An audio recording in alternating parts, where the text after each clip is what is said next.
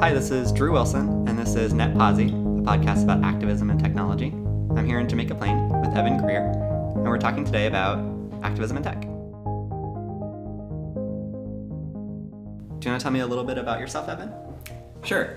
Um, so, my name's Evan Greer. I'm the campaign director at Fight for the Future, uh, which is a digital rights nonprofit that works to preserve the internet as a free and open platform for freedom of expression and social change, uh, which is sort of a long winded, fancy way of saying we try to stop governments and corporations from screwing up the internet.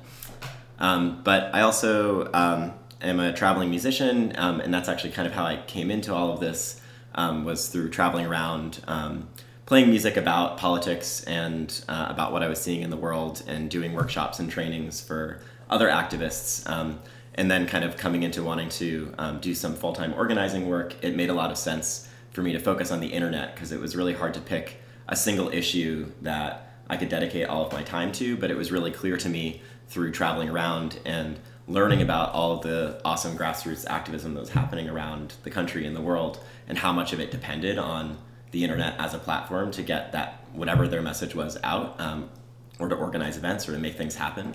Um, and so for me, as someone that cares about a bunch of different things, um, it was you know a, a, clear choice to to jump in on trying to defend this thing that was so clearly um, at the center of so many people's struggles, uh, whatever they were working on. Tell me more about that. What was being a touring musician like? Do you still tour? Yeah, um, yeah. I still tour a few months or a few weeks at a time um, over the course of a year um, in the midst of uh, you know campaigning and, and being really deeply involved in the internet freedom movement. Um, but for years, you know, I mean, I dropped out of Swarthmore College and uh, I played, some, you know, 200, 250 shows a year for um, almost 10 years, really. Um, I have a five year old um, who uh, has been to like 14 countries and 35 or 36 of the US states uh, being dragged around on these tours, uh, which is a formative experience for, for any kid. Um, and, you know, uh, for me, yeah, it, I guess, you know, the connection for, for me with all of it was like, um, especially when like the SOPA strike happened and things like that, I remember as a musician getting being bombarded with like these narratives about like how the internet is killing music and the internet is like bad for independent musicians and like bad for culture.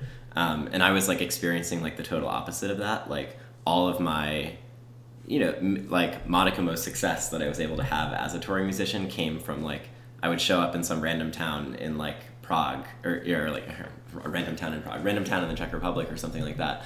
And uh, you know have there be dozens of people there that knew all the words to all of my songs because um, they'd like downloaded it on archive.org or something like that. Um, and seeing like the power of this platform you know to give a voice to like marginalized um, and you know just sort of like the underdogs in in like all of these different um, fights and struggles and in music and in culture um, you know just was like you know it, it was amazing to me to see the the juxtaposition of that with like these narratives that I was getting from um, like Performer magazine and like things that were kind of like geared toward musicians and like people like me that were like really trying to like make it um, or like make a living doing it. So tell me more about that. So you were touring and people knew the words to your song. What is SOPA? What was the SOPA strike? And how does that relate to your music? Tell me more about that. Sure, yeah. I mean, it doesn't particularly relate to my music. It's more like something I remember happening um, in the midst of like touring and playing music. Sort of like the first time I was like, oh, there's like this, you know, like there are like internet activists or like there's like this fight over what the internet is going to be like. Um, but it, I guess you know, for me, it um, later as I came to like start doing this work, um, the work that I do now, um, you know, my my history as a musician plays into that a lot because it it fuels like why I care about about the internet and also like makes me angry at the people that try to attack and undermine our internet freedom like in my name or like you know claiming that they're doing it to defend musicians or defend culture or benefit like the working rights of, of working musicians. Because I've you know it's something that's really important to me. I you know I struggled a lot to support my family as a musician. Um, you know in some ways I did you know I did better than many people um, who try really hard um, but in the end, it like wasn't enough to like totally support my family, and that's part of why I moved toward doing campaigning. Um, and I think you know there needs to be real conversations that musicians have, um, and and all creators of culture have about you know how to um, you, you know how to adapt to the internet and how to figure out um, you know what the new ways are that people are going to be able to create culture um, in this world and support themselves doing it. And I think the internet is totally the best thing that ever happened to any of that. Um, we just have to like figure out how to how to do it right, and and I think that's happening, and it's exciting. Fight for the Future has made a name for itself very quickly um, through internet campaigning. Tell me a little bit about some of your recent campaigns or projects you've been proud of. Sure. Yeah. I mean, I think what's exciting to us is the internet gives us an ability to respond to things super quickly. And so, you know, a lot of what we do is seeing what's happening and where there's a conversation that tons of people are having and how we can figure out how to join the conversation um, and uh, engage people in a discussion about what they can actually do about the problems that they see and then give them tools that make it super fast and easy for them to do it. Um, so obviously you know our big victory in campaign over the last year was around net neutrality um, which is the basic principle that all internet traffic should be treated equally, that big internet companies shouldn't be allowed to discriminate uh, or slow down or block different content. Um, everything should be, you should be able to access everything you want on the internet uh, that's legal and, and open without um, you know, companies or the government getting in the way. And you know that was a victory that kind of no one thought was really possible. Um, you know, even even allies, you know, that were close in Washington D.C. were saying like, yeah, you know, it'd be great if we could get that, but you know, they're they're too strong. There's no way we can get it. Let's try for a compromise. Things like that. But what we saw is that you know so many people cared so deeply about um, the internet and felt that it was such an important part of their lives um, that we were able to um, fight for more than just a policy change, but a culture change. And I think that's what you know was really exciting about the net neutrality victory was that, um, and you know, and there have been kind of several attacks on it since we sort of won the actual policy that is protecting us now. Um, but I think what we've seen is that um, we shifted culture enough and we shifted public opinion enough um, that companies are pretty nervous to you know to kind of um, un- unleash that type of wrath again. They're they're dancing around the issue or, or trying to find sneaky ways to get around it. But um, you know, it's no longer cool for them to um, be seen as attacking net neutrality, and they know it. And so that's a pretty major um, victory because you know policy victories in some ways are short lived, or you know they they last as long as sometimes the current administration or the you know current state of affairs um, in Washington D.C. or elsewhere. Um, but culture shift victories, you know, kind of become baked into society. We, you know, we can see like the major changes um, in like attitudes um, around like LGBT issues or things like that over like the past decades, with like so much further to go. Um, but like the culture work that goes on into that is going to have a much greater impact than, for example, in my opinion, for example, like you know, ac- actually winning gay marriage. Yeah, and so I think the same is true um, when we talk about internet policy or anything else um, you know the victories that we're really winning are, are how we're affecting the narrative. Um, and so you know over the course of the net neutrality fight we've grown a huge um, list of supporters um, more than 1.4 million people who are taking action on campaigns. Um, and you know it's exciting to see um, people coming to us and saying you know we've learned about this thing it's really bad you need to do something about it and then being able to jump in and, and quickly respond. Another example that's been really important to me over the last years i've been talking regularly to chelsea manning um, who's the wikileaks whistleblower that's serving a 35 year sentence for exposing some of the us government's worst abuses in iraq and afghanistan. Um, and when we learned that she was facing potentially indefinite solitary confinement for some extremely minor prison infractions, um, like having a copy of the Vanity Fair issue with Caitlyn Jenner on the cover, having a copy of Cosmopolitan that Chelsea herself was interviewed in, um, other basic reading materials, having a tube of expired toothpaste in her cell. Um, we managed to launch a petition with several other organizations. We got 100,000 signatures, um, uh, put a big banner in front of the Pentagon. Um, and quickly, you know, they the you know the military moved to give her you know very minor disciplinary, uh, you know, like no rec time for 30 days, things like that, um, and she didn't get a single day of solitary confinement, um, which she you know totally credited to the effort of activists. Um, and you know, I've supported a bunch of different political prisoners over the years, um, and I think it was amazing to see. You know, I never had the capability before um, you know the level that we're at with the internet now to like impact um, you know a prisoner at that level and, and be able to support them that quickly um, and avoid like you know something that drastic Um, but the ability to get 100,000 people to speak out on something, you know, practically overnight um, is game changing. And so that's been really exciting to see. And how do you do that? How do you get 100,000 people or a million people to take action on, on something like that? So much of it is about framing. It's not about, not necessarily just about what we're talking about, it's about how we're talking about it. And that's really what, you know, I think we at Fight for the Future are trying to perfect, and we're so you know we're we're still you know very much students um, of the internet. The internet is teaching us about this because you can see how things spread across the internet, and, and if you just sit there and watch it, sometimes it's amazing to note. It's like okay, um, every news agency is talking about the same breaking news story, but I keep seeing the same article popping up in my feed. That's because that article had the best headline.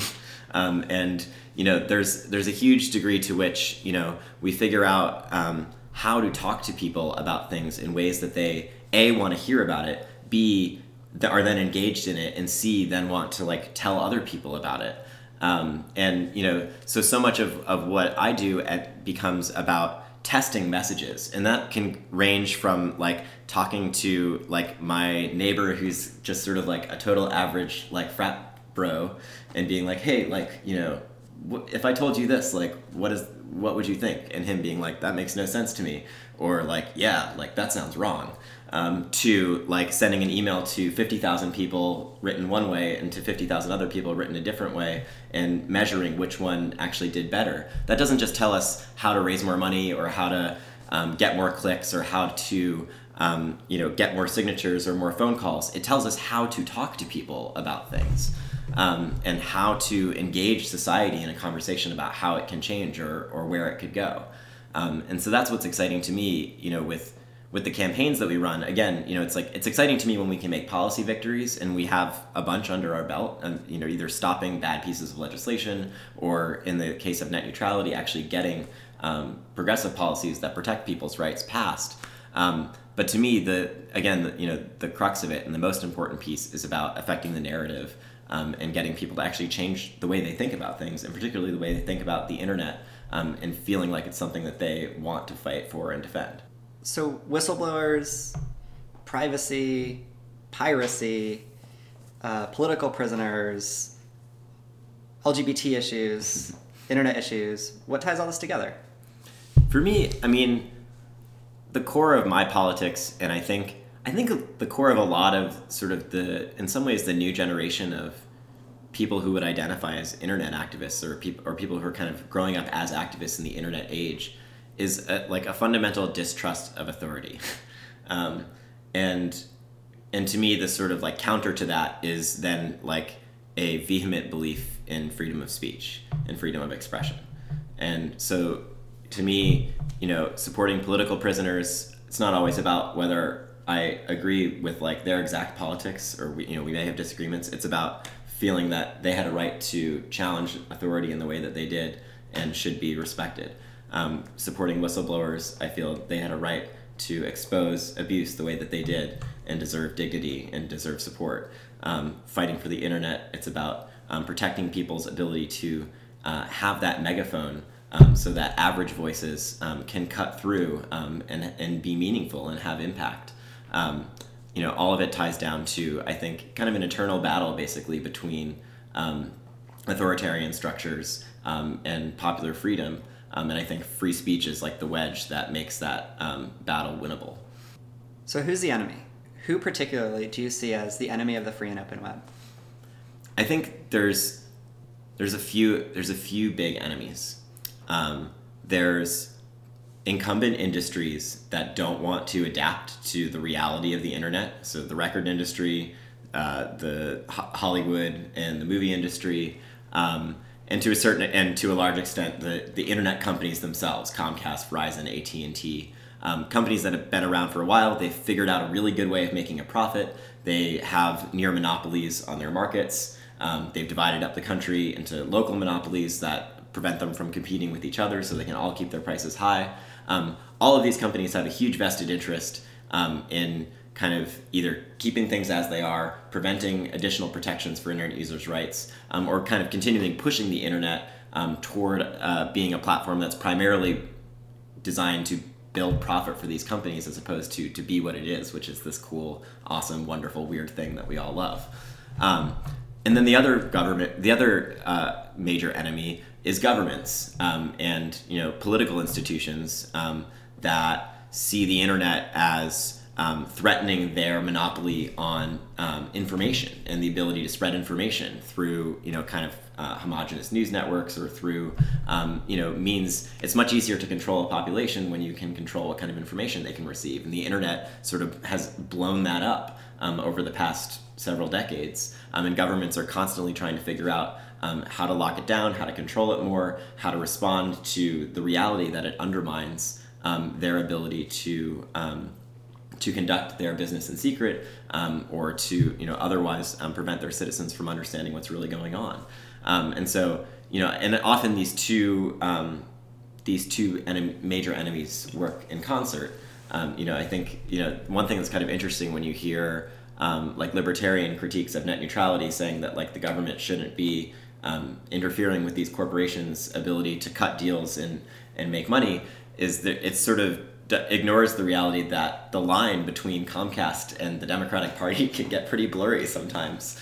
Um, and you know, a lot of these companies um, have a revolving door with the regulatory agencies that are supposed to be um, regulating them, and that door goes both ways. So if you're concerned about the government um, stopping corporations from making profit, you should also be concerned about the government going to corporations and saying, hey, we'd like you to slow down this particular content, we'd like you to block this or that, and understanding that the closer that relationship gets, the worse it is for internet users. And so I think, you know, um, the, in some ways the enemies look different and, and you can sometimes see a divide, um, um like a partisan divide around like who you pick as um, like the person or the the entity you're going to blame, whether it's you know the government or corporations. But I think in, in reality, um, it's fear and greed and um, authoritarianism, um, and corporations and governments can exhibit all of those things, and we need to be wary of it.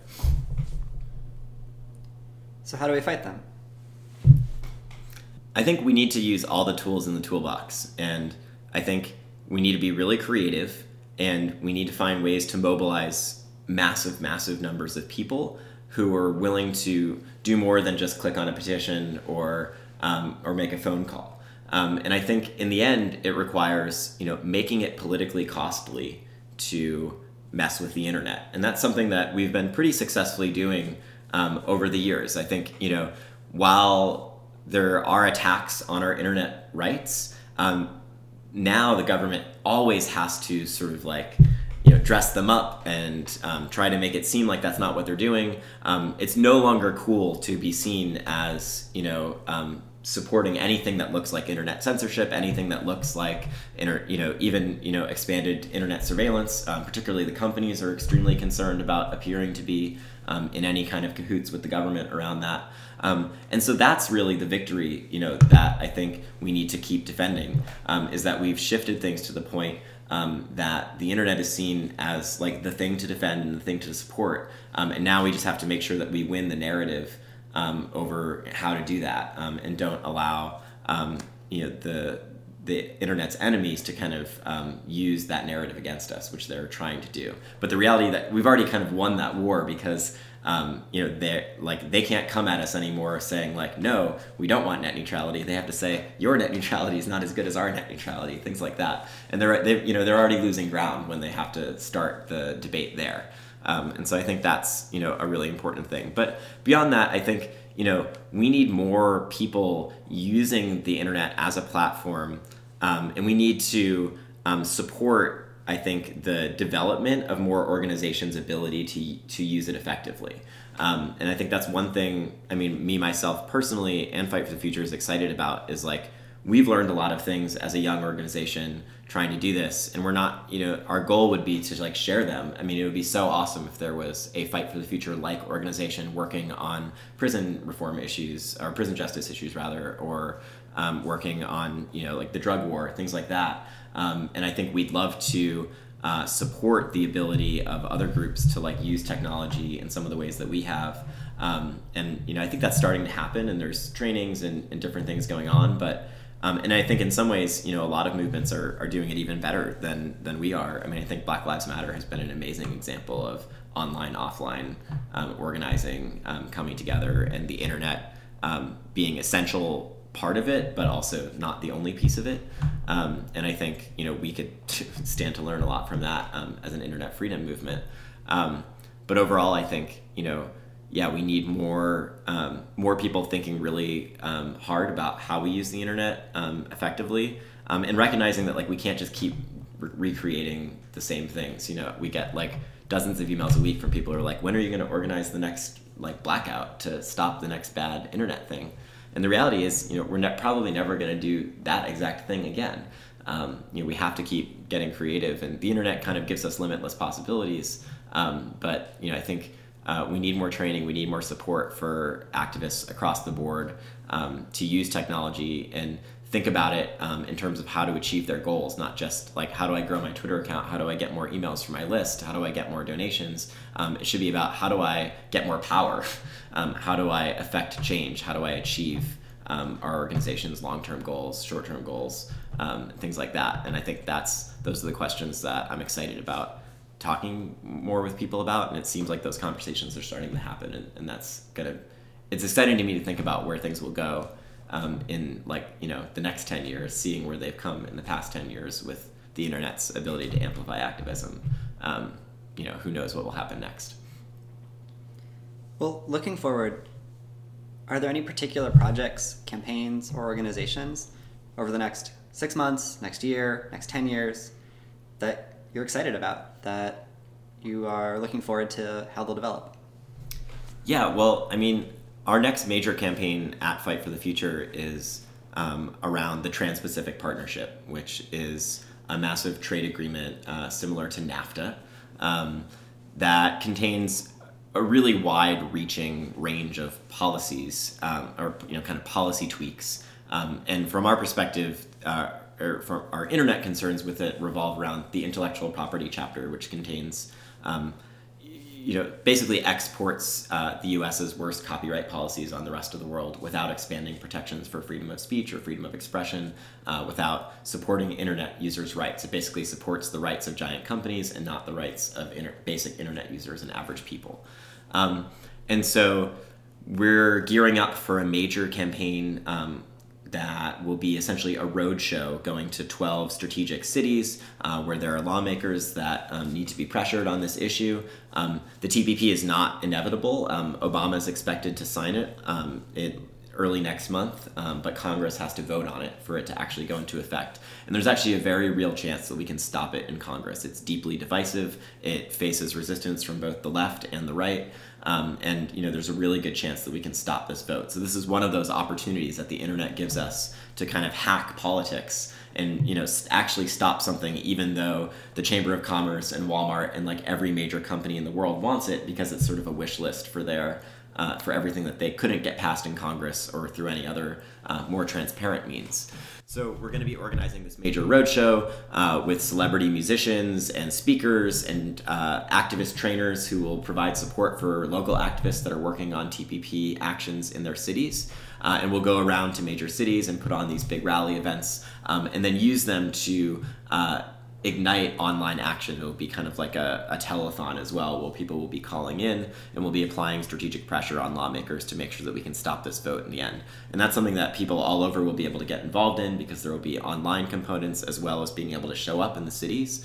Um, and we're also trying to open source the process as much as possible. Um, so there will be like tasks online for people to do, like go research like who is Steve Earle's booking agent and like contact them um, things like that. So that's an exciting um, ability, again, to use the internet to organize mass events that maybe traditionally would only have been possible. Um, you know, with the support of like major corporations or, or some kind of um, other like major institutional backing. Um, and in this case, we're actually going to be able to do it just with support from the internet. Um, other you know major campaigns coming up that I'm paying attention to. Chelsea Manning is going to have an appeal um, that's something that everyone should be looking at and paying attention to, um, and Fight for the Future will certainly be tracking. Um, and then, you know, I think um, the other big fight that's going to unfold over the next year is around encryption. Um, and we're already seeing, you know, a huge amount of um, kind of debate and politicking on this. but basically, you know, governments forever have ever since the existence of strong encryption technology, Um, governments have been selectively saying that it's terrible whenever people that they don't like are using it, and wonderful whenever people that they do like are using it. Um, but we're now coming to um, a point where it seems like many governments are very interested in forcing tech companies to put backdoors in encryption, which is extremely dangerous um, not only for our privacy and human rights, um, but also even just from a strict uh, security perspective. Even if you totally believe that the US government is always right all of the time and they are the good guys and they will only ever use this backdoor to catch horrible people who are trying to murder millions. Um, the reality is, once you put a backdoor in technology, anyone who finds it can use it. Um, and so, whether you know if you believe that the NSA is only going to use it for good things, um, then you have to be concerned about other governments, corporations, or just any you know random hacker anywhere in the world that decides you know to exploit that vulnerability once it's found. Um, and so that's going to be, I think, a huge fight over the next year. Um, and we're approaching it um, from a little bit of a tongue-in-cheek perspective. Um, to begin with, um, just saying you know that you can't ban math. Encryption is is simple math. Um, and you know maybe it's that we need like math teachers everywhere to rise up and say you can't ban math. Um, but you know there's going to be you know a culture war I think over the next year around privacy and civil liberties. I mean it's going to heavily focus on this question of protecting uh, strong encryption technology, the basic technology that protects the security of airports and hospitals and our phones and everything else that we use on a daily basis. Um, if we allow governments to punch a hole in it, um, that endangers millions of people, um, and that's you know really one of the biggest fights um, of of our generation, I think. So the TPP roadshow is coming up. Um, Chelsea Manning will have an appeal coming up. Encryption is going to be a big fight over the next year. Um, any resources or shoutouts to share with people who are listening to this who want to follow up, want to get involved, how they can find more about this on online? Yeah, sure thing. So um, the, to learn more about the TPP, you can head to fightthetpp.org, which is uh, a growing coalition site that brings together uh, labor and technology companies and environmental groups um, to kind of show the wide range of opposition to this agreement. Um, to learn more about Chelsea Manning and support her, um, head to chelseamanning.org. That's the Chelsea Manning Support Network. Um, they've been doing great work supporting her inside. Um, is uh, you know especially important right now. Basically, is funds to support her appeal. Um, so that's a big way to help her out. She also can get letters, things like that. That's a great way to support anyone who's locked behind bars. Um, and around this encryption stuff, you know, uh, I really recommend, you know, the EFF is an awesome resource. The Free Software Foundation is an awesome resource. Bruce Schneier is writing a ton of great stuff.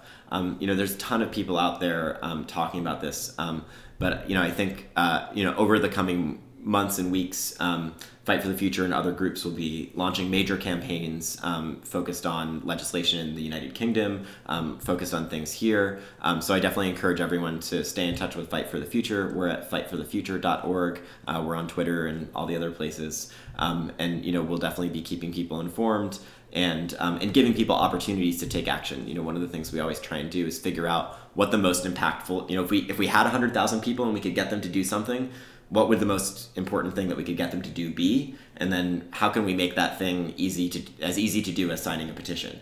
So sometimes we make it so that you can send a fax with just one click or you can make a phone call or you can chip in so that we'll fly a blimp over a politician's town hall meeting.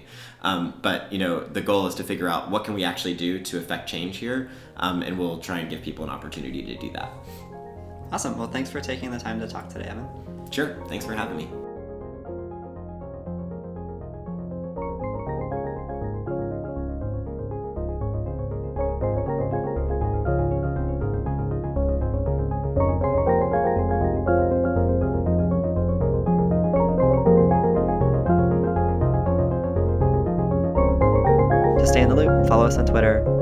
subscribe to our mailing list on netposi.com, and you can subscribe using iTunes.